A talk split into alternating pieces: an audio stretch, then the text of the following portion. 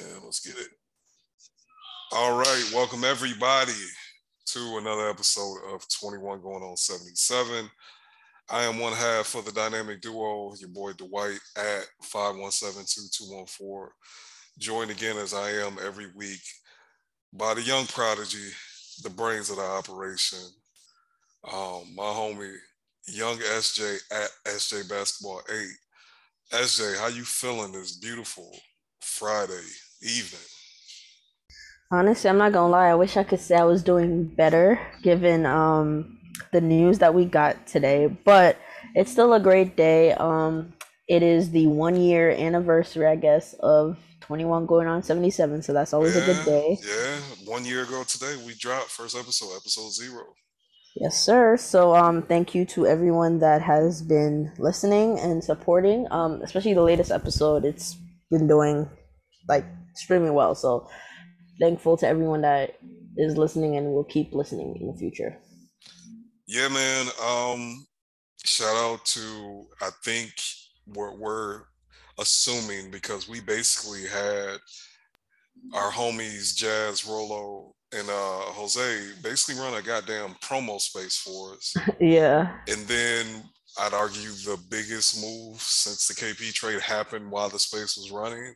And I just think that like when I say this is our most listened to episode, it's not close. It it you could damn near add up two and three together and it damn near don't equal this last episode. So thankful we really you know, we really, really thankful to you know, Jazz, Rolo, and Jose. Thankful to Bibbs. The the people been giving us love, our, our family in the little Mavs Twitter universe, and it's been helping us uh, from a broadening our audience standpoint. And you know, we love those people if no matter what happened, but they actually helped us out, and that's why they family. And you know, uh, we hope to be able to give them I think we've had everybody on the pod, ain't we? Or been on a pod, have we? I know Jazz was on here. I don't think we had Jose and Rolo yet. Nah, yeah, we got to get them the invite. Yeah, we, we, we got to get them on. So, um, thank y'all.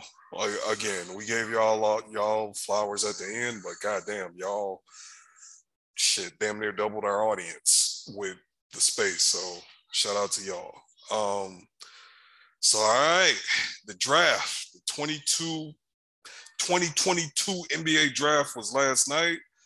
Um, some interesting picks happened. You know, the Mavs actually got bought a pick, got a dude that was highly drafted, uh, well, highly regarded um, before, I guess, last year. And Jaden Hardy and some other shit happened. We got some potentially bad news about, you know, our boy Jalen Brunson but we're gonna get into it. You know, we're gonna, you know, we're gonna get talk about that shit on the back end. On the front end, we just gonna talk about the draft and like the the NBA as a whole. So, as a who, who's drafted you like? You y'all know what I'm gonna say, but I want to hear from the brains of the operation first before I get my shit off. Yeah. So, um, yeah, the draft came and went. Um, we got back into the draft. I won't include the Mavericks in this discussion since we will talk about our draft in more detail. But um man, I loved what Detroit did, man. I because even if they um don't get Ayton, they still set themselves up with a building block center in. Mm-hmm. Um, I liked him a lot. Um, I did too. I, Out the draft, I, I thought he was. I for sure thought he was. Um, he wouldn't make it past the top ten I thought the Spurs were going to snag him at nine. Um, but obviously they went a different direction. Um, not saying the guy that they got from England, um, he's a stud too. So I'm sure he's gonna be fine for them too. But I thought um they would have targeted Jalen since they needed a center. Well, they don't need a center, quote unquote, because Poeltl is there, but we don't know what, what they're gonna do with him. But regardless, Detroit they got Ivey, who to me, he's one of the top three prospects in the draft. I'm not huge on Chet. Um, so I have Chet like four. But um Jaden Ivey, I'm a huge fan. Him and Cade, that's gonna be nasty. And if they can get Ayton, and then you know they're probably gonna still have Sadiq Bey. That's nasty. That's a nasty core to um you know grow with. So I like what Detroit did a lot. Houston, um, they had a nice draft too. Obviously, they're you know, top of their board kind of blew up. I that surprised me. I'm not gonna lie, because I just thought um, I believe that um Banchero was the best in the draft. Um, remember when the Mavs stunk? I had that whole tank for that tank for Paolo um campaign because I he was the guy to me. So I was um I was confused to be honest when um like the when the draft first got announced all that and then Jabari was said to be the Magic's pick. I was like, hmm, that's interesting because I had Jabari as um the second best prospect. Um, but still, regardless, um, I think the Magic got the best player in the draft. Probably not the highest upside.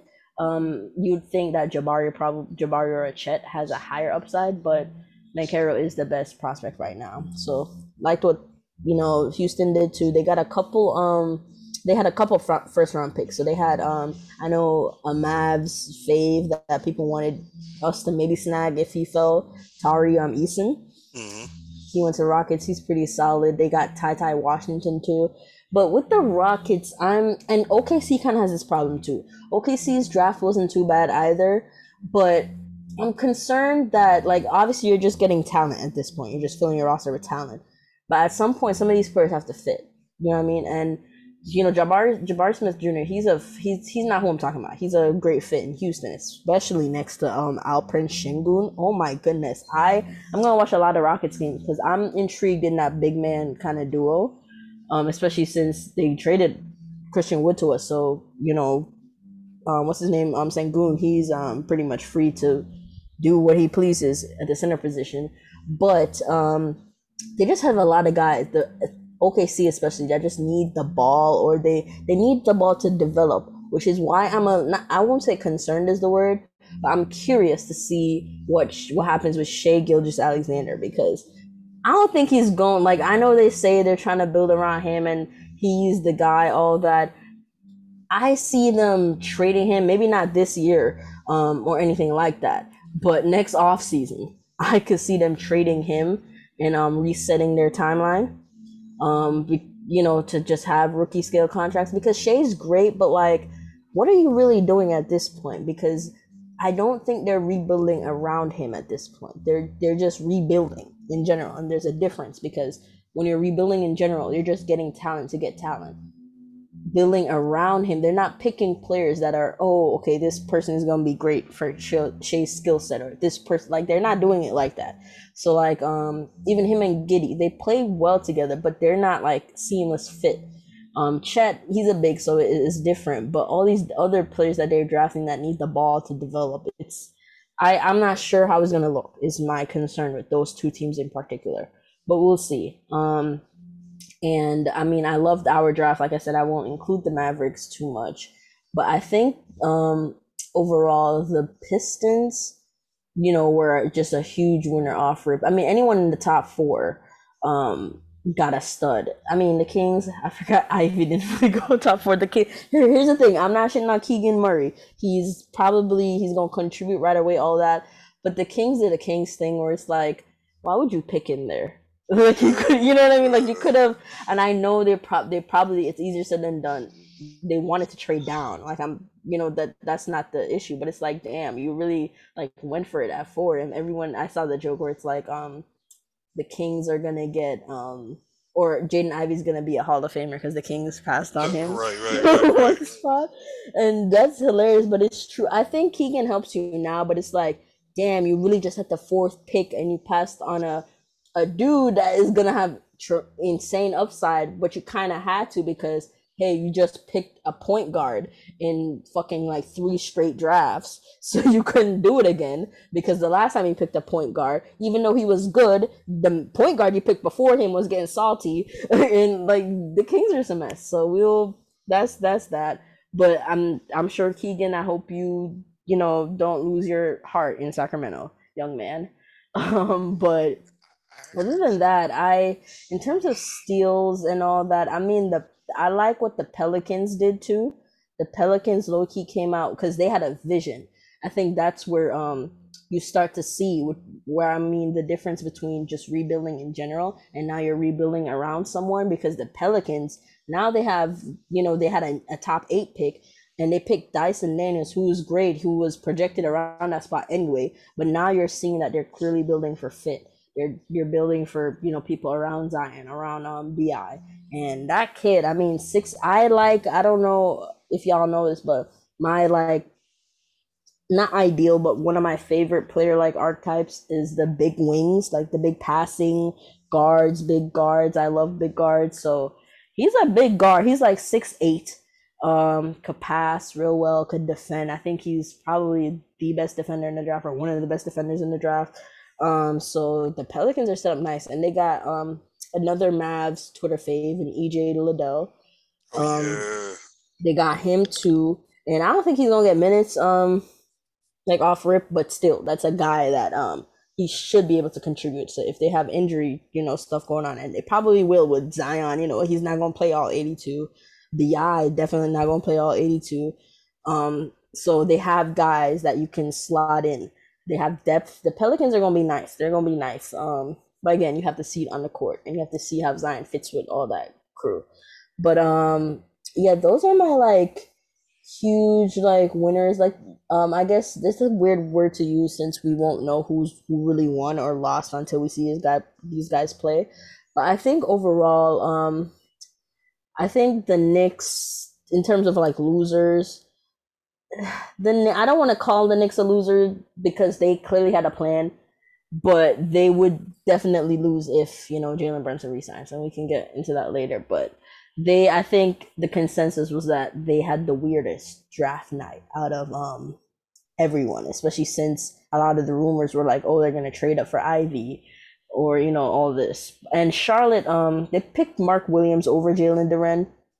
Um, that surprised me as well. I didn't expect that because I do believe um Jalen Duren is is better than Mark Williams. And Mark Williams, he has a big like Jalen Duren is more fluid, and I feel better about him translating to the NBA than Mark Williams. Mark, I don't want to put bust potential, uh, especially on a guy that we just like just got drafted yesterday. So I'm not gonna call him a bust, but mm, he's he has more bust potential than a Jalen Duren. So I was surprised Charlotte went that route. Um, but yeah, those were my draft notes. Um, but yeah, what about you? Um, so I, as a 39 year old man, I feel comfortable letting y'all know my age now, who has a full time job, a wife, and two kids. As you get older, you start having to let certain things go, right? So, college basketball and draft prep for the NFL and the NBA was one of those things that fell by the wayside. So, I, am gonna keep it real. I only pay attention to uh, the college basketball tournament, and I pay attention to who Mavs Twitter tell me we should be looking at for uh, our pick. So I watch Jay Ivey dominate. I watch pa- uh, Paolo Banchero. The one game I watched him in the tournament, I, he had a really, really good game. So I don't know. Like I know. Uh, also, when I watch Jabari, same thing. Like I just magically watch these dudes have really good games. I'm like, man, I think they're good. When I watched Chet, he didn't have that great a game, so I feel some type of way. But that's extremely small sample size theater. So I'll just say I like Paolo. I'm happy he went number one because to me it, it feels like he. I don't think he's gonna stink. I don't. I think it's almost impossible for him to stink with his like body type and how skilled he is already and some of his flaws I think are like coachable flaws. Whereas I look at someone like Chet, it's like, man, he got the he got he kind of looked like the hunchback shoulders. So, but who knows? He could end up being the one dude that's built like that that breaks the mold, right? So, you know, I really like Orlando going with Paolo. I like Jabari going to Houston because he fits. He can, he can shoot the blood. I don't same thing with him. He may not be a great player, but he's not going to stink. He's going to play in the league for a long time. Uh, some of the comps I've seen, they was calling him like 6'10 Klay Thompson, but can be like a three and D big. Like that, it fits to me. I don't know. So I I, I like Jabari. I like Paolo. Um, ironically enough, you mentioned EJ Liddell. That was the guy. If the Mavs kept the pick, who I would have wanted them to get him and uh, Ironically enough, the guy who ended up going 26, uh, Wendell Jones, was it Wendell Moore or Wendell Jones? Um, Moore, Wendell Moore. Wendell Moore, okay. Like those are the two dudes I would have wanted the Mavs to get, and it's super crazy that Wendell Moore ended up actually going to that at that pick. So, um, I paid attention to those dudes a little bit. I thought they would have been nice prospects. Um, but outside of that, I obviously love Detroit. I love what Detroit did. I'm not gonna get on this podcast and lie and tell y'all watch Jalen Duren. I just know before the season started, he he was like top five, and he looks like a grown ass man, and he's what 19 or 20 or some shit. So yeah, uh, sign me up. I really love what Detroit got going on because a they got talent at all the positions of weakness, and everybody's young, and they all fit. So their development isn't going to stunt the other per- the other players' development. Does that make sense? Yeah, that makes sense. That's why I like what Detroit's doing, and that's yeah. why it's um it's different when you get your when you have your cornerstone because now you're not just rebuilding to rebuild you're rebuilding around their skill set. And it's clear they had obviously Cade in mind when they were doing their picks. You got Ivey, who's a guy that you know they he he's listed as a point guard, but I think he's more of a two. Um, especially coming in, like I don't think you want him to be like your lead initiator. So he should play like just so. Granted, he has to get his shot, um, you know, better to really truly be an off-ball threat. But he's gonna play really well um off Cade. Duren, you know, Cade, he, you know, you could see with his bigs, like he he hasn't played with great bigs, but you know he can make bigs look good, um, or he projects to be that kind of player anyway. So Duren, he'll get his looks. Um, that's why I'm, that's why I think, granted, Charlotte um would rather, I think Charlotte is more likely to match a max offer for Bridges more than the Suns um would match a max offer for Ayton. So Ayton is quote unquote like easier for them to go after. But I think um, if you get at Bridges, Bridges is probably a better fit in what you're doing. Um, but I I don't know. The Pistons they can go after one of those guys, but they don't have to, and they'll no, be no, fine. No, yeah. They really don't have to. Um, they'll still be fine. Yeah, they can. I mean, they can. Uh, what's the face? They can just take Gordon Hayward's money and like basically bank rob Charlotte to dump it. They can go ahead go after Bridges. It's it's it's like they don't have to do shit. They can just have a cool young cheap team and and work it like that. Like they, I'm just really happy with what they did. Um, I think I I don't know I don't know if you in the group chat, but like I posted my text message from my brother and my dad last night. They were so excited. I'm I'm really, really happy with where Detroit is at. You know, Detroit's my second favorite team. I love them. I just think they they on the right path, and you know, I kind of was tripping when I'm like, damn, that's the that's what uh, Jerami Grant that was the all he went for, but shit, they turned that pick into uh Duren. So, mm-hmm. Bro, that Bucks pick's been passed around like a blunt, and I don't understand it because like it's not that valuable, but teams have gotten so much value out of it. Well, you, gotta, you, gotta, think about it. Um, Middleton and Jrue are older. yeah, they are, but it's total. Yeah. I think it's like what top four protected or unprotected. I'm not. I don't remember exactly, but there's a path where three years from now, like shit, it's Giannis with some bums, and who know, or he demanded. You never know. Yeah. Yeah, you never know. But yeah, it's uh, it's interesting. I like Detroit. I like their draft. Um, you want to get into uh, our draft pick real quick before we yes. get into the topic? Because I'm gonna, uh, like I said, I don't watch the draft. I only know he was like the number two prospect coming into this class. I think it was Chet number one, and uh-huh. then him number two, and then he went to the G League, and I guess he didn't get his buckets as efficiently as people would have liked, and then he fell to the damn second round. But y'all know what time it is over here. That young man is from Detroit, Michigan. So I'm gonna rock with him no matter what. And he a Maverick, so I'm all in. I don't care. Uh, I think it was good value. Uh, I know he was inefficient, but his you correct me if I'm wrong. This is what I read. I guess his senior year of high school got canceled. Yes. So he went from playing children his junior year to playing grown men in the G League. Is that accurate? Yes, that is completely accurate. Yes, so okay. he averaged 30. He averaged 39 and 8 his junior year, which was which is technically not his senior year. But yeah, that was his junior year. Pandemic happened, then he went straight to the G League. So this is pretty much a he went from being a high school junior straight to playing against grown men. Okay. So I'm on I I mean, forget goofy me from Michigan stuff biases aside. Like to me, this just seems like a no-brainer. I'm team fuck them so fuck them picks in the future. If you got a guy that you think has some high upside, so I love it.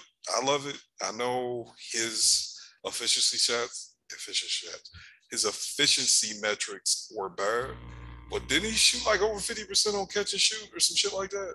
Yes, so he was um no 50% on open threes. He was okay. over I think he was like over 45 or something like that on catch and shoot. Okay. So um that just sounds yeah. great to me. You what what do you think?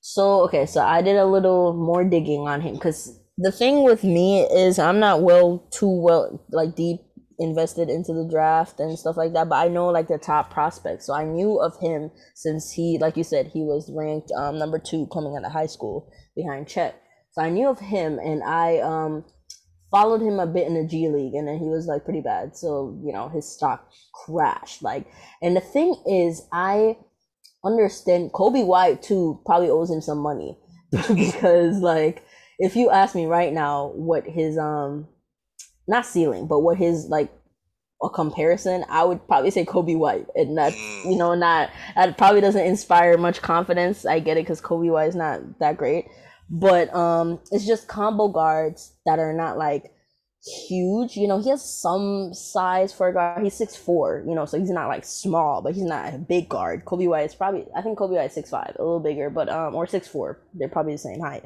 but um they're kind of combo guards where he's not a point guard. You can't really play him at point guard, and you could play him at shooting guard.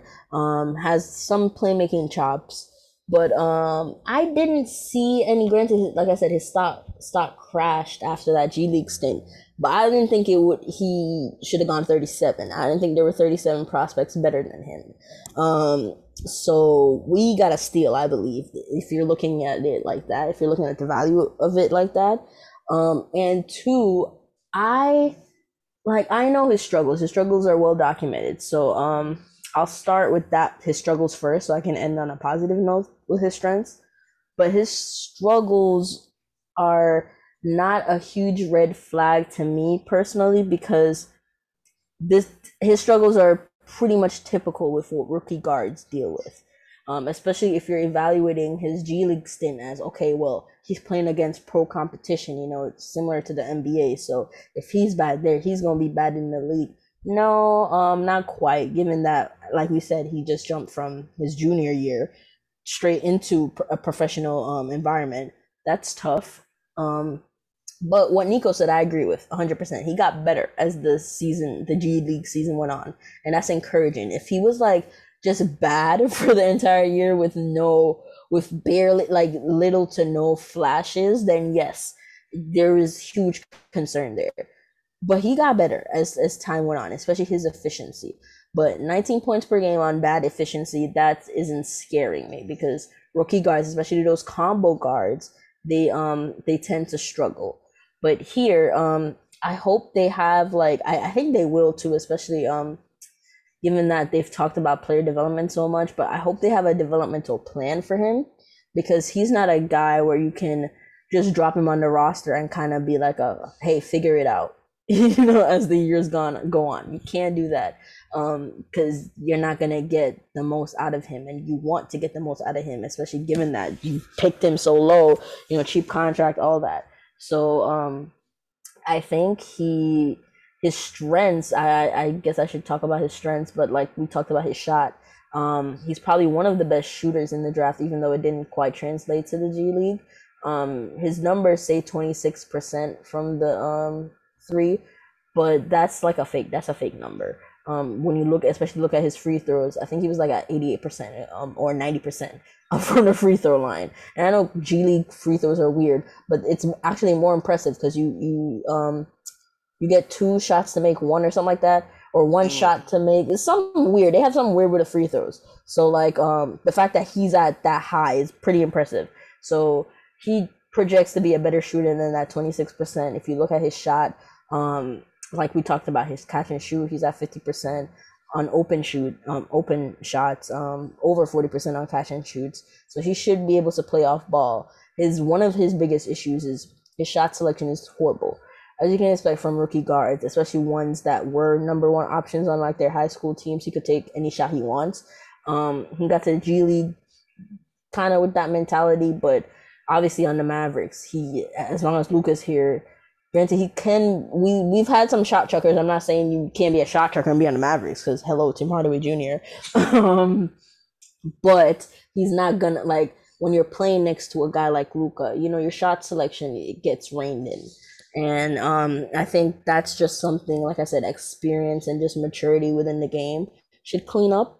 Um, I think his his handle is real nice. Um, he can get to a spot. His finishing is atrocious. Um, that's probably the biggest red flag is his finishing.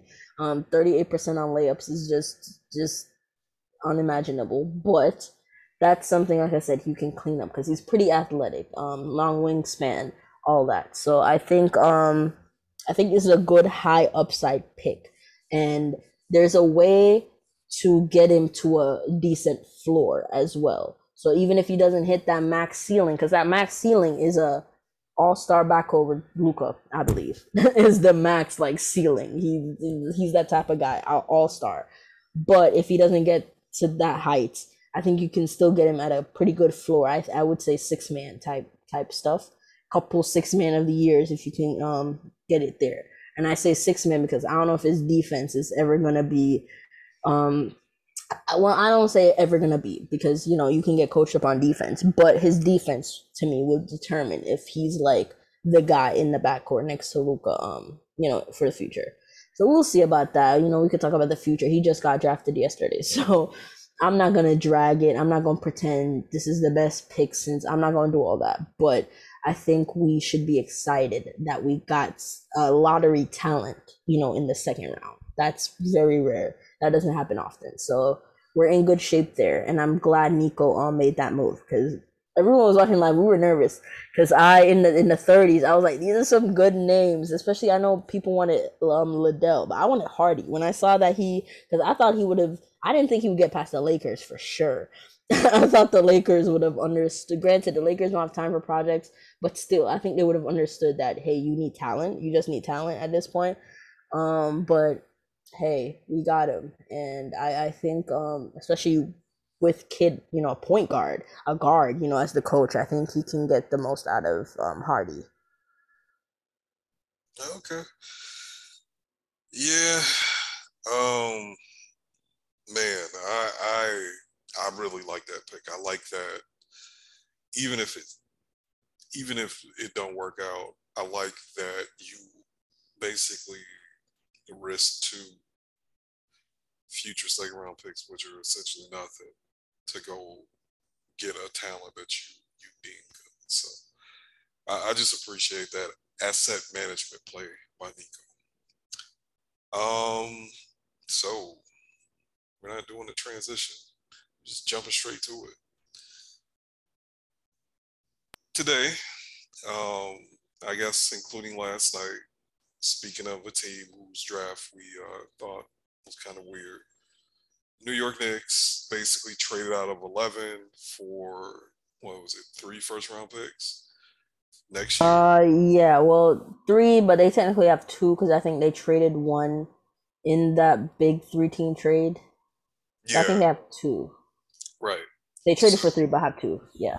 So, and then they use one of them to dump Kemba Walker. They mm-hmm. sent him yeah. to Detroit. That's how Detroit got Jalen Duren. Um, and the rumor is they got to I believe $16 million in cap space. And Marc Stein, local Maverick reporter, like, fam, I, Marc Stein ain't put up a brick to me, I almost feel like he's hearing this shit directly from Cuban, you know, because if he was connected to Donnie, Donnie gone, Donnie don't know what's going on no more. So who else could he be connected to? It's either Cuban or Mike Finley. But even when Mike Finley left as a player, he still knew what was going on with the Mavs. So I think it's Cuban directly, right? And basically, Marc Stein, shit, Monday, Sunday, I heard Marc Stein say he doesn't, it's like a 90% chance Jalen Brunson is back, is going to return to the Mavs, like 90%. Like he was, he was almost dismissive in the idea that Jalen Brunson would not be back. Uh, shit, four days ago, five days ago, I don't remember. Well, today and last night, he has implied something different. Uh, you know, I'll just paraphrase because we love Marc Stein. I pay him that five. I don't know. It might be five, six dollars, however much it is. I, I think it's six dollars. Yeah, because okay. I pay that shit too. yeah, yeah. Well, however much it is, that shit come out the account and I don't press because that man done gave me a lot of quality content for free over the years. So I want him to get his money.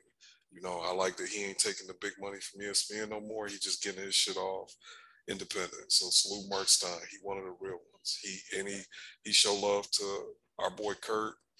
He uh, you know, he he helped the other local peons. So salute to salute to Marc Stein. But anyway, he uh yeah man, he say if it might not ain't no guarantees Jalen is staying. And you know, you look at the trade ammunition, the reason why, you know, I, I went from, yeah, Jalen ain't going anywhere to where I'm going to say it, I think he's gone is he's basically saying it, it might not even be about money. And, you know, we'll just, I'll just say it, you know, I'm not a reporter. I don't got no real connections. I'm in a couple group chats with some blue check people that do have connections and every once in a while someone will DM me something they see me talk about on the timeline and be like, yeah, this is what I'm hearing. And I'm just gonna say it, I'll put it out there. I have been told Jalen's gone. I've been told the Mavs, uh, they don't want to pay the 125. They don't view him as a $25 million a year player. Um, initially, they were saying that this person was saying that the Knicks are willing to go up to the max but they're not even going to have to because the Mavs don't want to go to $25 million a year. And he told me this, what, probably, was it last night? Maybe night before. And I was like, damn, that's wild. And then basically the reporting from Marc Stein matched up exactly to what this dude told me. Uh, the Knicks are going to get to one, you know, four for 100. And even if the Mavs go five years, it might not add up. I don't know. I can't call it, but I think Jalen's gone. And I was kind of mad about it last night because I'm like, dog, he really about to be gone. And I start getting mad because I'm like, fam, if y'all know he gonna be gone, just work some shit out and don't let him leave for nothing. Like they setting the 11th pick on fire, essentially to dump money to give him money. Like, let's just fuck the middleman, fuck Detroit, fuck all these other people you're doing. Get that shit to us and let's just make this shit shake, right? That's what I. That's actually why I was upset because I'm like, dog, other teams gonna get better for a player that we got, and we just could have did that deal directly, right? So, but now that I had a day to think about it and really set about, um, especially you know since Marc Stein's Substack article came out, like I'm at peace with it, man. Y'all know I love Jalen Brunson. That's my guy. Jalen Brunson is probably my favorite player on the team. It's probably between him and Dorian. But Jalen Brunson not a max player, bro.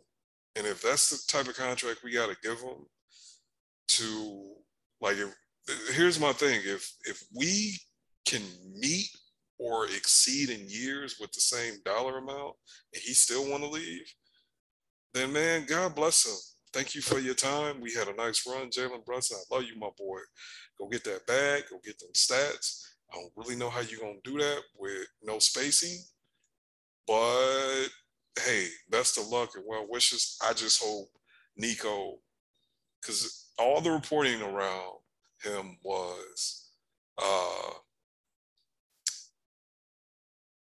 he wasn't going nowhere. So something has changed because these same reporters are saying, yeah, this shit is looking bleak. And locally, you know, our guy, Jeff Skin Wade, shit, man, he done started running propaganda for, yeah, maybe the Mavs should get a signing trade for Jalen Brunson so he don't leave for nothing. You know he worked for the Mavs. If he he's been saying pay Jalen this whole year, and all of a sudden he is just almost unprompted, or he say he's responding to Marc Stein's report, but you know, Skin got connections, right? So if it went to Marc Stein saying, yeah, he might leave, to Skin saying, yeah, we should work a signing trade, man, you can read the fucking tea leaves. And my little Twitter homie connection, like, yeah, man, he out of there. They don't want to even want to pay the 25. It's it's okay to assume that he's gone. And if we are, and everybody, if everyone's wrong, that's fine. Maybe they change their mind. Maybe Cuban step in and check Nico and say, you got a pain. I don't want the uh, Steve Nash thing all over again, which is there's a lot of parallels here. I don't think Jalen Brunson gonna win MVP, but I didn't think Steve Nash would either. But that's neither here nor there. Um, I think we need to prepare for Jalen not being here, and I don't even know. Like I've I've thought about this a couple different ways. I like Jalen Brunson. I'm going to be sad if he leaves, but the thing that's gonna make me so upset is dog, them Luka allegations might be true. That's the thing that most upsets me about Jalen potentially going to New York. And I know it's a unique situation. Like his godfather is the fucking president of basketball ops for a basketball team. That the like to me, this is a, don't even sound like some shit that should be legal. Um, and if I was James Dolan, I'd be like, well, wait, wait, wait, wait, wait. Let me get this straight. You setting the number 11 pick on fire to dump money that you just signed these dudes to like 12 months ago to give your godson a very big contract whose agent is your son. So you are literally taking money from me to do your job. And by the signing of this player, your son is going to make a very big commission like, what the fuck are we talking about here? And you also hired his dad as like an assistant coach. Like, I know you love him. I know that's your godson, and your son is his agent. But what type of nepotism shit are y'all running here? I that's what how I would feel if I was James Dolan, because that's kind of weird. Am I crazy for thinking that? Like that sounds crazy even. I mean, I think they have the reason why this is even a thing is that they have his backing they have his backing because at the end of the day, um, New York is still okay with being a mid team. Like, you know what I mean? Like we say, oh, they're doing all this to be mid. Well, yeah, because revenue, their MSG, like even last year when they were a first round exit, that was still way better than what they did this year because they were they got that playoff revenue. It was playoff checks. That's what they want. So if they can get back into the playoffs somehow, even if they get waxed, waxed in the first round. They don't care. So um yeah, I could believe um that the owner kind of, you know, has the backing of that. But um I mean, I'll give my thoughts soon, but it's still weird. It's still weird, definitely. Yeah, it, it just that whole situation feels weird. And to me as a Mavs fan, it's like, look, dog, I can't I'm not gonna be mad at that. And y'all know, hell, I think I got fucking Jalen Brunson agenda pusher in my bio. I fuck with Jalen. And I don't know, man. Like, dog, Jalen, all the stats, all the nerd stats, all the volume stats. The motherfucker dropped 41 and 31, had the Dallas Mavericks up 2 1 in the fucking playoffs without Luka Doncic. That happened. You can't argue with reality. So we can all sit here and say, well, he ain't this, he ain't that. I say it myself. But you know what? I, shit, we was wrong before. I didn't think we'd be here. Like I'm, I'm a Jalen Brunson agenda pusher, but I didn't think we'd be here. And some motherfuckers still wasn't here, even after he did what he did. So at this point, I'm never gonna knock somebody for wanting to see if they can go be the man. And it ain't like he 30. This ain't the last big contract he gonna sign. He 25. I think all these dudes gonna get fired in a couple. Years, his pops, Thibs gonna get fired. Leon Rose gonna get fired. they probably gonna get fired before that contract is up. And you know what? He's still gonna have his money and he's still gonna have his opportunity to be the biggest to to get his shit off as the man in New York. And you know what? I'm not mad. And all and no Mavs fans should be mad either. Be happy for when you hear. And I know I like Nico as well, but after January, look, bro, all the reporting says Jalen kept the team afloat. The only reason why that team was sniffing fucking 500 during that basically month Luka was out and was fat was because of Jalen Brunson.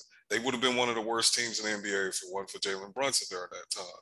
That was the time his pops went back to him and said, "Hey, you want to take this for? You know, we we'd take the uh, the Dorian bag if if that's still on the table." And Nico said no. So I'm sorry. I thought that was stupid then. That was personally when I realized when I bought into Jalen was during that time where he kept the team afloat. And that's on Nico, man. Now, maybe he got something in his back pocket. Maybe he got, you know, a plan to to get out of this shit. I don't know. We got to cross that bridge when we get there.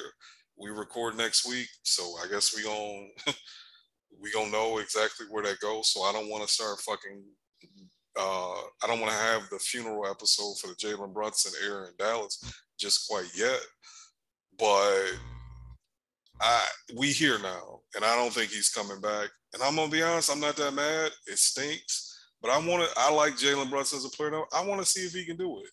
You know, I from a basketball fit perspective, I can't think of a worse situation for him to go to from just pure basketball. There's no spacing and I look at it, and it's like, oh, maybe they'll trade Julius Randle. No, they not. Julius Randle was in Dallas.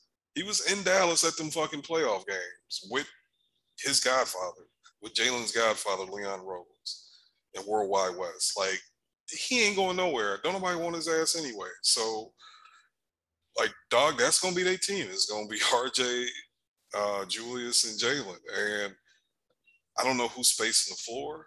I don't know how they're gonna get somebody to space the floor outside of uh uh Jesus Christ, how am I forgetting the, the Frenchman that can't play um, defense? Uh, uh, they trying to give him away, basically, and no one wants it. They're trying to give Oh, you talking about Fournier? There we go. Here we go. So it's like, damn, you going with a Fournier Jalen Brunson backcourt and whatever I guess the rumor is they're gonna resign uh Mitchell Robinson is like, I, I, I don't know how Jalen gonna be able to get his shit off on that lineup, but hey, fuck, who knows? You know, um, again, his godfather runs the team. His pops on the coaching staff. Shit, they might it's, they might be telling him it's his team now. I think it's gonna be nasty. Um, I think that's putting Jalen in a horrible situation in the locker room because players are watching this shit. They're like, wait a minute, we gave away an 11th pick to give this dude a big bag. The, you know, dudes in the locker room, especially someone like a RJ Barrett uh-huh. wants a bag himself, is going to be looking at him like, what type of shit is this? Who is he? You know what I'm saying? And I just think you uh-huh. setting him up for failure by putting him in that situation. However, more power to him. Fuck it. If it goes left, you can trade him. He's a. I, I think if he leaves Dallas for like four over twenty five, I think he's an asset, and they can trade him. They can trade them other. I should. He's still Jalen on a four year, $25 million, $100, $100 million contract is probably their second best asset to RJ Barrett. What you think? Probably, but here's the thing. I agree with everything you said about um like him going into not maybe not a great situation like, you know, fit wise because like Randle is is pretty much six nine Westbrook at this point. Um, you're talking about Mitch Rob in the dunker spot. Um, RJ is even though his shot has gotten better, he's not really a floor spacer. Um, so th- listen, Dallas spacing is sweet. As mm-hmm. much as like Brunson was carrying the team when you know Luka was on all that, we still had we are one of the you know teams in terms of like spacing, we are one of those teams. Like, yeah, you might say, oh, we got fake shooters, this, that, and the third, but our spacing is elite. one of the best in the league. That's just a fact. That's just a fact. Um, and you saw that in the Jazz series where we we were able to um fucking stretch the Jazz out pretty much because our spacing was elite. New York does not have that shit, bro. they they don't. And New York's best players, if you know, we're, now we're operating under the assumption that Brunson is going there, but New York's best players are they like to be in the same spots. you know what I mean? And it's three, like three left-handed dudes who like to operate on the left hand who like to um, well, operate on the right side of the floor and go left. Like it's kind of crazy when you think about it. Yeah, so you're gonna have you know Randle who wants low post touches. Like I said, Mitch Rob is not moving from that dunker spot.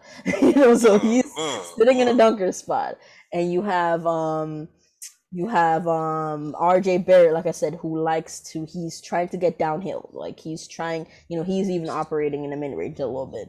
Um it's just it's an awkward fit. It's awkward, but like like you know Brunson's getting superstar treatment. They're like rolling out the red carpet for him, and you know you're gonna feel special when people are doing that. It's strong. Like in um Stein's article, what the line that really got me is the you know strong family ties, and you know at first you thought, okay, yes, there's a lot of ties, but is he really going to leave out? Well, yeah, family's strong. Like you said, his um Godfather is his agent. The fucking GM, his son is you know that's his son. Like it's just it's too many um ties, relationships, and relationships run this league at the end of the day. So um we could talk about you know old Brunson wanting to you know leave a better like situation in terms of winning all that. We gotta realize as a um you know fan base at the end of the day, those things aren't you know priority for some of these guys. And um, it's not me saying Jalen's a loser. Like obviously he still wants to win, but it's not guaranteed the Mavericks win the championship Hell next no. So it's not like he's leaving that yeah. championship. And, and, and, y'all, y'all fucking see it now. Oh, he only scored ten points in Game Six. Y'all, that's the he. If he signs here for twenty five million, it's no guarantee they win a championship. Man, there ain't no guarantee they get out the first round if we keep it tall. And every the the fucking fan base is just gonna blame him for it because he's the second highest paid player. So you know what? Fuck it. Let me go get my stats with my dad, my godfather. Yeah, and it's crazy because um, you know, obviously it's it's like New York like media and all that is harsh. So I mean, good luck to him with you know with that if he's messing up because you saw what they you know you saw how they embraced Julius Randle and then um dumped him. Uh, yeah, threw him in the trash. So you know, I hope it's you know he he obviously he has a strong head. So he'll be able to handle all that. But um, I mean, at the end of the day, how I okay, I am at a, I have I have a lot of feelings about this because one, I've begun to pivot, like like you said, um. The, the great thing about you know Dwight having these connects means I have these connects. So you know we've been you know kind of dreading this for a couple days now. Um, but with the other piece that we you know probably can't talk about the, that other piece is what's scaring me. The Mavs is um backup because, like you said, they're probably oh, operating. Yeah, they're probably under uh, uh, you know operating under the you know impression that okay maybe Brunson's gone. Like you said, Skin is talking about signing trades. All this signing trades. Let's just I'm I'm gonna just say it right here. And I saw you saying this bullshit earlier on um, block a lot of that shit is illegal. a lot of that shit that everyone's suggesting is illegal. No, um, we couldn't have worked out nothing with no 11 pick. That's tampering. That's big trouble. That's what got the Bucks fucked up with Bogdan. You could say, oh well, the Bucks won a ring, but different situations, completely different situations. No, um, right. yeah, but we can get in huge trouble for all that. So no, that couldn't have happened. Um, and with the sign and trade, um, go if you go to Mavs Moneyball, you know, y'all should be reading that site anyway. Scott CB Mavs wrote his piece about um why pretty much a sign and trade is damn near impossible. Um and we're in that situation. It's damn near impossible. We're in a bad spot. There's no um there's no matter how you shake it, it's it's a bad spot. And um you can talk about the Mavs using hindsight, saying, "Oh, well, well, why didn't you trade him at the deadline? This, this, that, and the third. Nah, you couldn't. Day, you couldn't do that yeah, at the end of the day, um, hindsight is twenty twenty. Brunson's value was probably was not high at the deadline. That's a unre- that's a one million dollar contract, unrestricted free, free agent. Like I think all paths probably led to him going to New York anyway. Like I, I just think um he was going there anyway. You know what I mean? And and my issue, I do have an issue with the Mavs not willing to go to 25 mil. And I know you have to have your you know walk away price set but still i i just think 20 if it was 27 mil like if they're if they were cool with 25 but didn't want to go up to like 27 you know closer to 30 that i completely get. But 25 to lose him for nothing over 25 million i i'm mm, i'm not a fan of that. Yeah. I'm not a fan of that and, at all. and even i know you saying that shit is tampering. I i hear you. But so what like, what did tampering cause? Was some money in a fucking the 54th and the, the 55th pick for uh Milwaukee? Well, no, it wasn't Milwaukee. It was Toronto and Miami. Like, I know, but here's the problem. Here's the problem, though. Um, you can't. It wouldn't have worked out anyway. Like even with the 11 pick, it, there's no way it would have worked out because um, if they trade the pick to us, um, on draft night, what what are they getting back if it's not Brunson? Because mind you, you can't trade Brunson on draft night, and after draft night goes and you sign them, you can't tr- recently sign rookies. You can't no, trade. No, no, no. You go ahead. You, I mean, that. you could you go ahead and you take uh you take the eleventh pick in Kyrie, not Kyrie Irving, uh, Kemba. anyway, so moving on. Um, because what? No, no, no. It's no, no. legal. SJ, but it's it's. I listen, know. The, I, the point, I know. Yes. I know. I'm the point like, is, the point is that we're in a bad spot. We know this, yeah. but the Mavs did some hedging. They did hedging at the deadline, getting Dinwiddie. They did hedging, you know, this past draft, getting Hardy. And mind you, Jaden Harden. Yeah, but Jaden Hardy and Dinwiddie cannot be a replacement. That can't happen. Um, I'm sure the Mavs have their backup plans, but just know that there are darker timelines here, which is probably why I'm. Let's let's let's let's let's talk about it. Let's talk about it. That I don't. Like I, that person didn't say don't talk about it. you, or you want to do that next week. Let's wait. No, we could we could no we could open it now. It's just that I didn't want to get you know I don't want to you know but no let's let's wait till next week for that because Jalen might I mean the fucking story changed dramatically in four days from he ain't going nowhere. I dog Marc Stein said like 95 or 90 percent. It was something 90 percent. He wasn't going nowhere. It was a formality. Uh, Jake Fisher was saying fucking he telling people around the league, yeah, he he going back, right? And now it doesn't change. So it could change again. We got another, we got what, six days? So yeah. let's let's let's not have a funeral just yet. I think he bouncing, but at the end of the day, this could be also be the other way. Like this is his godson, his uh, godfather, fucking using the Knicks as leverage, and they got some other fucking master plan here. You know what I'm saying? Just to yeah. drive the price up to guarantee he gets the 25. And because in Stein's article, they the Mavs the plan was four for 85. That's what they thought it was going to be when the season ended. That's probably what it was going to be because like you look at it detroit's detroit they gone they gone from the jalen brunson business you look at the reporting around san antonio they out of the jalen brunson business so i've been saying all week like bro after the draft it's only going to be the mavs uh compete basically bidding against themselves and New York set the number 11 pick on fire to get the Jalen Brunson business. And I, I just didn't see that coming. So but who knows? They might be trying to get Kyrie. To, they might be trying to get Donovan Mitchell. That's the thing. I think they because the reporting out of Kyrie, and that's the funny thing. Um, this I can now talk about. Um, so the Kyrie thing that had that's really genuinely truly been a thing for a while. Like reporting just coming out and all that, but that's been a thing for like a month. I've been I was and the thing with the Kyrie piece is that it's it's very in- interconnected. So what I was told about a month ago, um, sometime in May, it was very it was soon after um we eliminated Phoenix. I was told that KD or that okay, what I was told was that a star wanted to come to Phoenix to play. and um, it was KD. Basically, he had wanted to go go play with Monty, play for Monty, play with Booker, all that.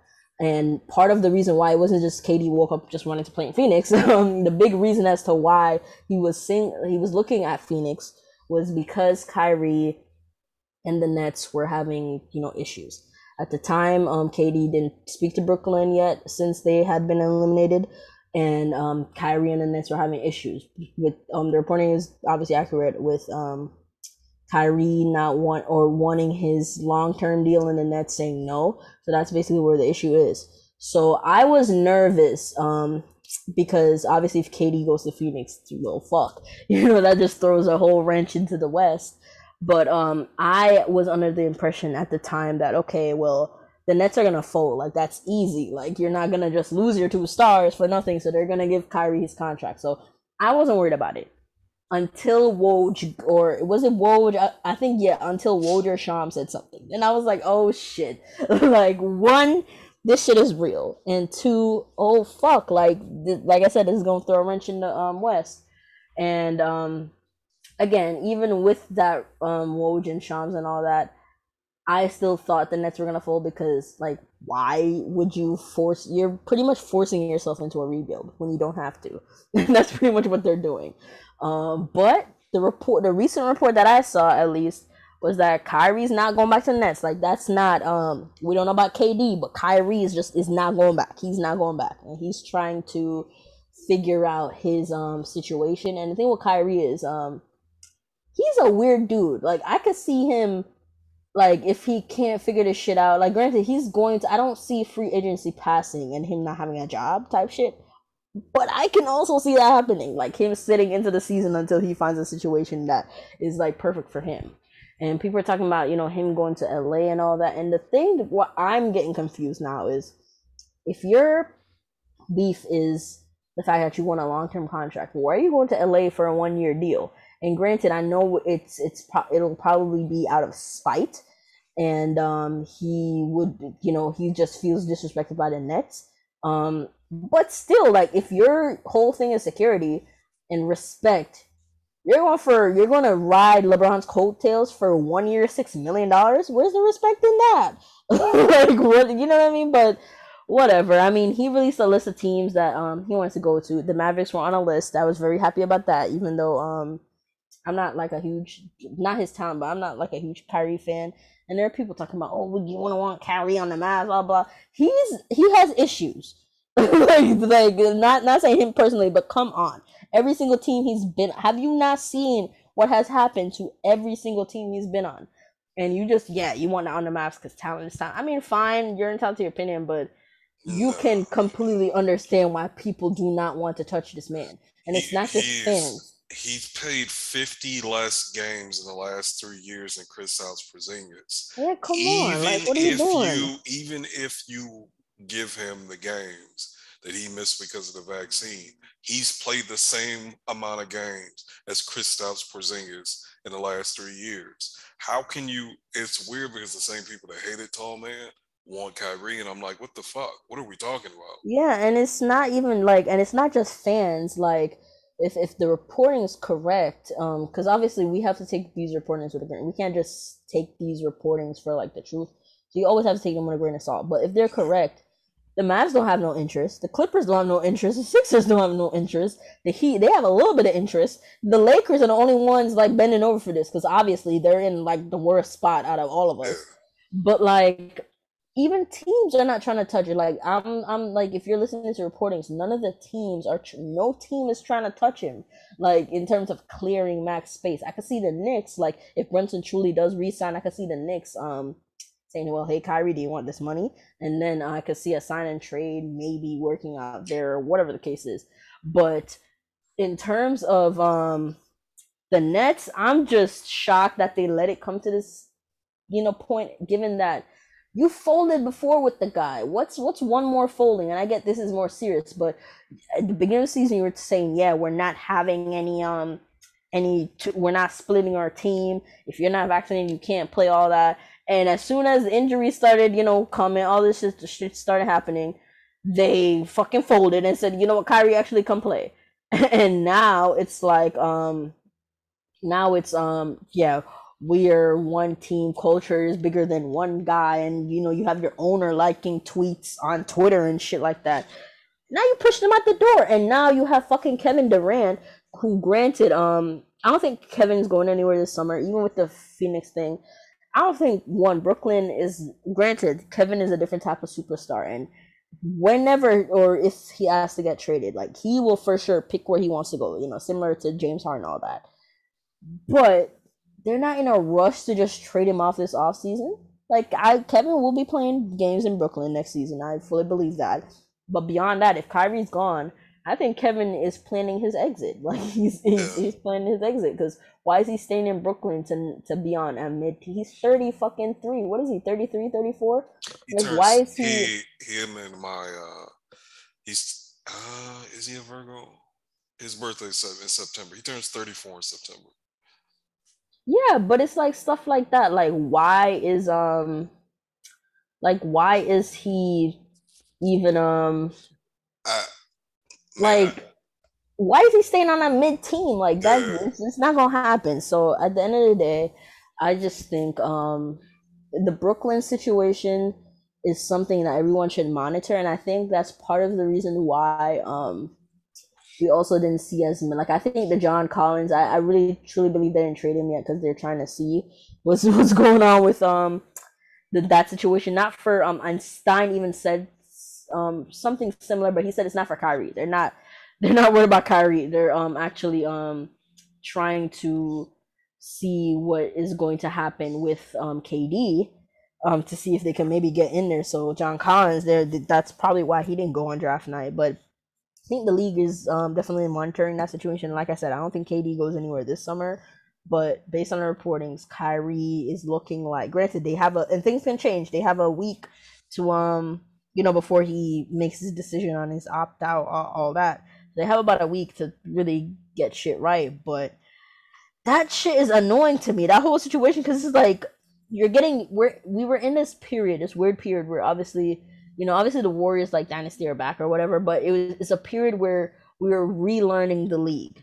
You know what I mean? For years it was just like high Warriors take, Cavs. high take. I don't think they're that good, but I know they're the the Warriors? champion.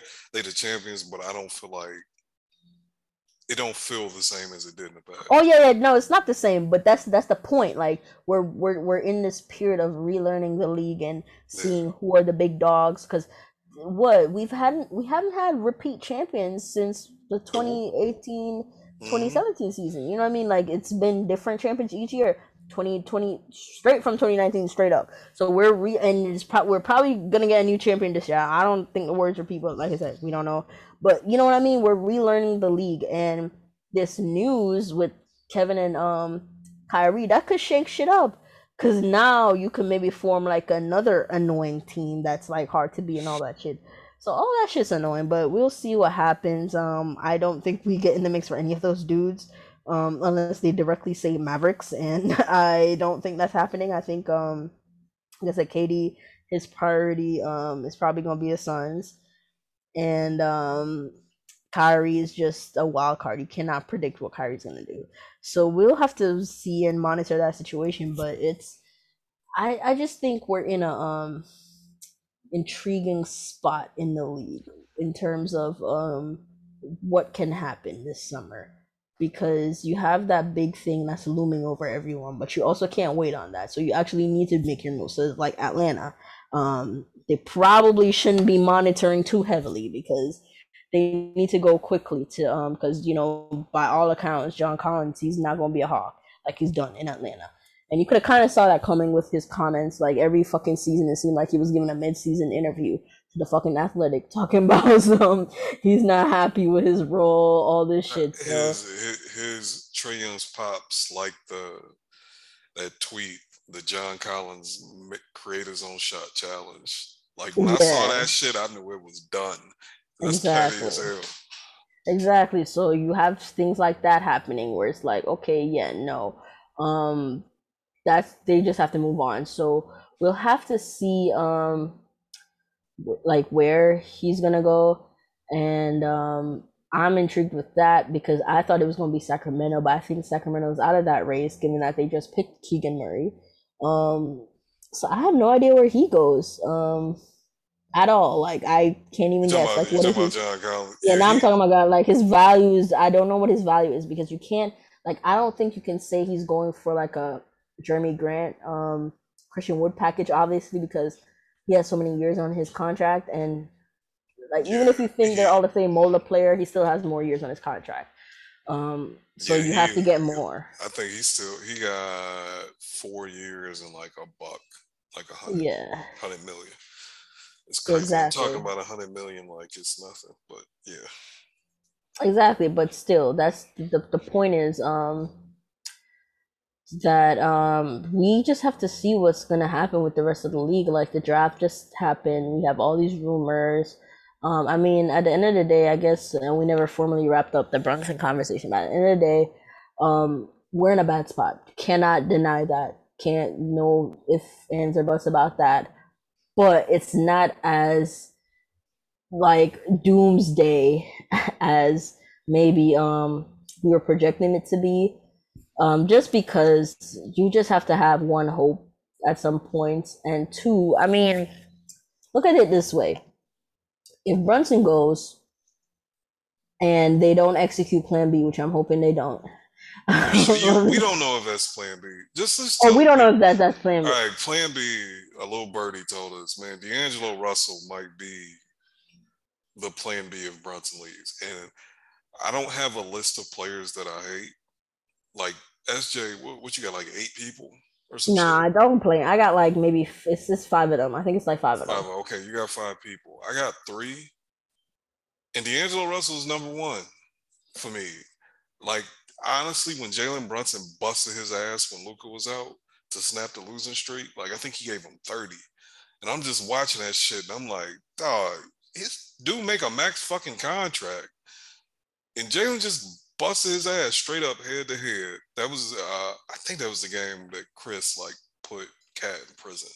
Because it was Jalen and the the 10 day dudes. Anyway, mm-hmm. um I just don't like his game. I hate his game and the way he folded in the playoffs, I just don't. I don't think he's a playoff player. So I know he's expiring, but I would be miserable if they have to go to that. I, I almost would rather just like run Spencer into the ground. But anyway.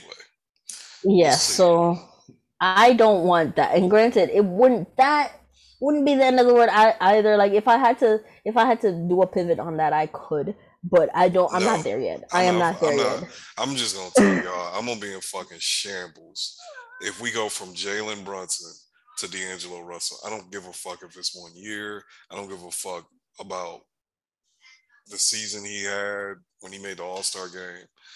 Look, man, the reason I love Spencer Dinwiddie is because I watched that year and I thought that Spencer Dinwiddie was better than him.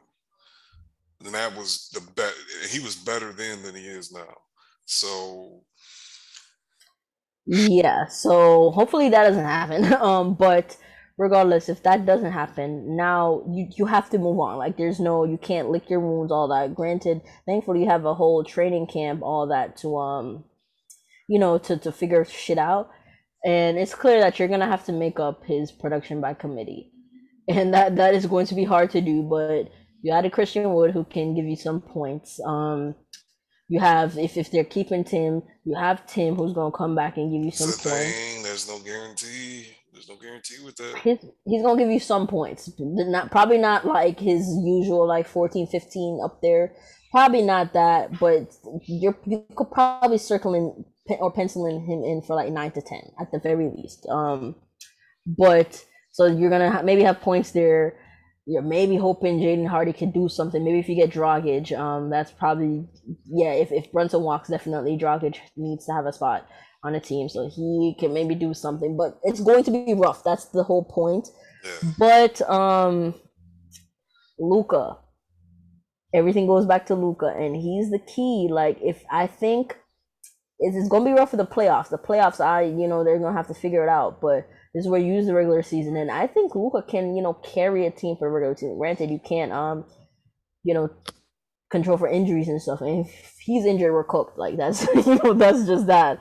But um, I think you know if you're talking about an in shape Luka or anything like that, I think you know like I, I put on the timeline like this could be a narrative for Luka's MVP season.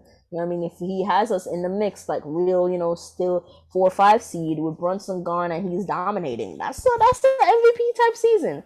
Um, but this is obviously thinking about the optimistic side of things. Um, obviously, if you're thinking about the doomsday side, you're saying, yeah, we're a playing team, we're going to miss the playoffs. I think it may may fall somewhere in the middle, and um, the middle is a scary word, you know, in this league. You never want to just be in the middle, but um, it's just where we are, and I think the reason why I'm probably not as doomsday about this as you know maybe other things, or maybe if it was a different situation, is because at the end of the day, I still think the Mavericks have already done the hard part, and it's get the guy that is the hard part because I and I feel stronger with that conviction looking at like a Phoenix team where they built a good team, but you saw them, you know, obviously they went to the finals, but you, you could factor in luck there. Everyone needs luck, but they had a lot of luck that year. And when they got to the finals, a team with the guy, you know, pretty much dominated them. If you looked at it, yeah, they went up 2-0, but then they got dominated for four straight games. They got backdoor swept, man. Yeah, you got yeah, you got backward swept. And, and, um, and I don't mean to cut you off, yeah. but like Steph Curry did that to Jayson Tatum too. Like when it came down to the get down, like three straight. You go exactly go, go, go home. Exactly. You need that guy. And obviously Tatum can develop into that guy, but like, you know, like Devin Booker, like he's not that guy. Despite what Phoenix fans or Phoenix Suns fans want to tell me all that, Booker's not that guy yet. And you saw that, you know, the fact that a team with the guy was able to be his team, even though his team was a better team. So I think, like I said, the Mavericks do have the hard part down in terms of having that guy. But right now, we're just having, you know, a little bit of a hard time in terms of building around that guy. But I just think, and I get it because he's so good now but you can't look at this in a short-sighted way. You always have to look at the future in these situations because the assumption is Luka is here until 2027. Like you know what I mean? That is the assumption. And yes, this shit sucks in 2022. But hey, in 2024, we could be cooking with grease. And I know that sounds like crazy. Obviously, you can't one, you cannot predict the future of the league because um, things change so quickly. We see this with Brooklyn. Things just change so quickly. But um Yeah, but them dudes old.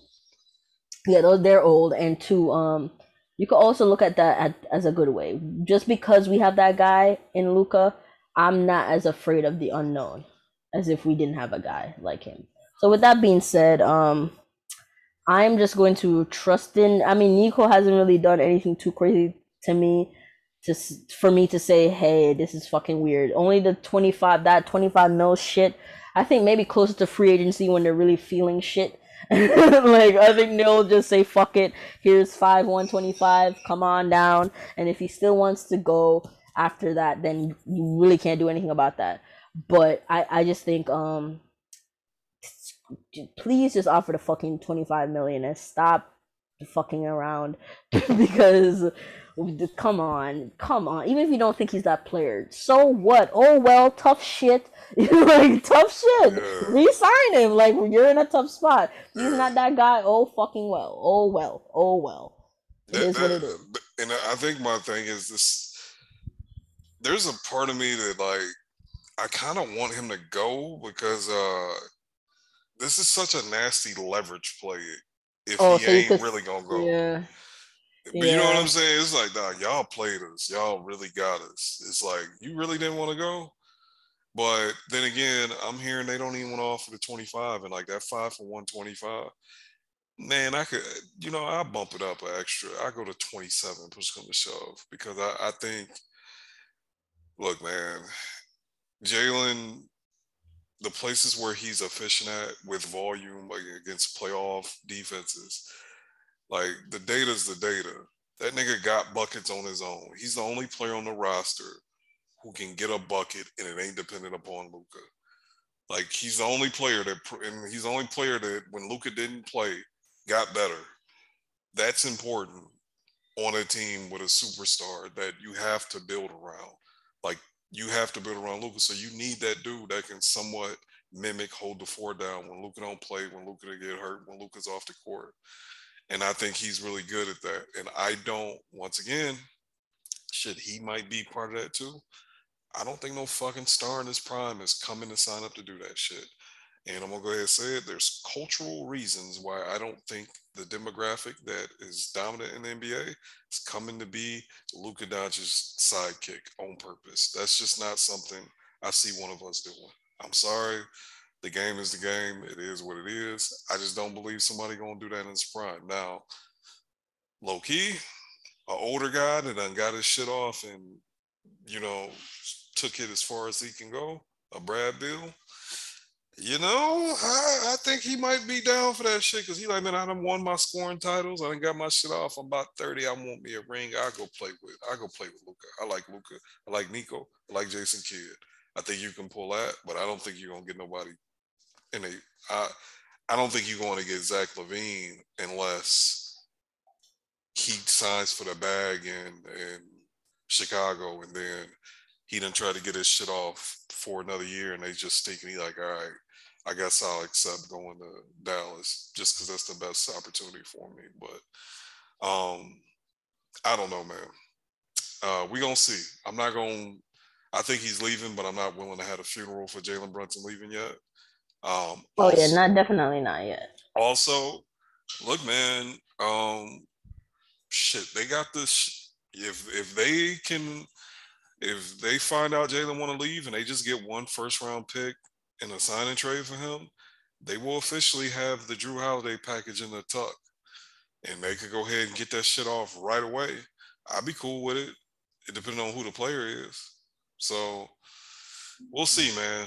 Um, you got anything else you wanna you wanna get off? I want I'm gonna go join Brolo and uh, Jazz's and Jose's space. Yeah, no, um, no, that's about it. I mean, next week y'all will get the um y'all will get the pod a little earlier because we will do a live um free agency reaction just like last year um when they do that little show when deals can be agreed upon. That's June 30th next Thursday. So y'all will get that. Um, but yeah, uh, that's about um it in terms of what we had to talk about today. It's been a it's gonna be a whirlwind of a week, um, ladies and gentlemen. Strap in, lock in, and let's um let's see what happens. Let's get it, guys. Once again, thank y'all as always. Um, I'm Dwight at 517-2214. Joined again as I am every week by the young prodigy, the brains of the operation, young SJ at SJ Basketball 8. Thank y'all for listening. We holler at y'all next week. Peace.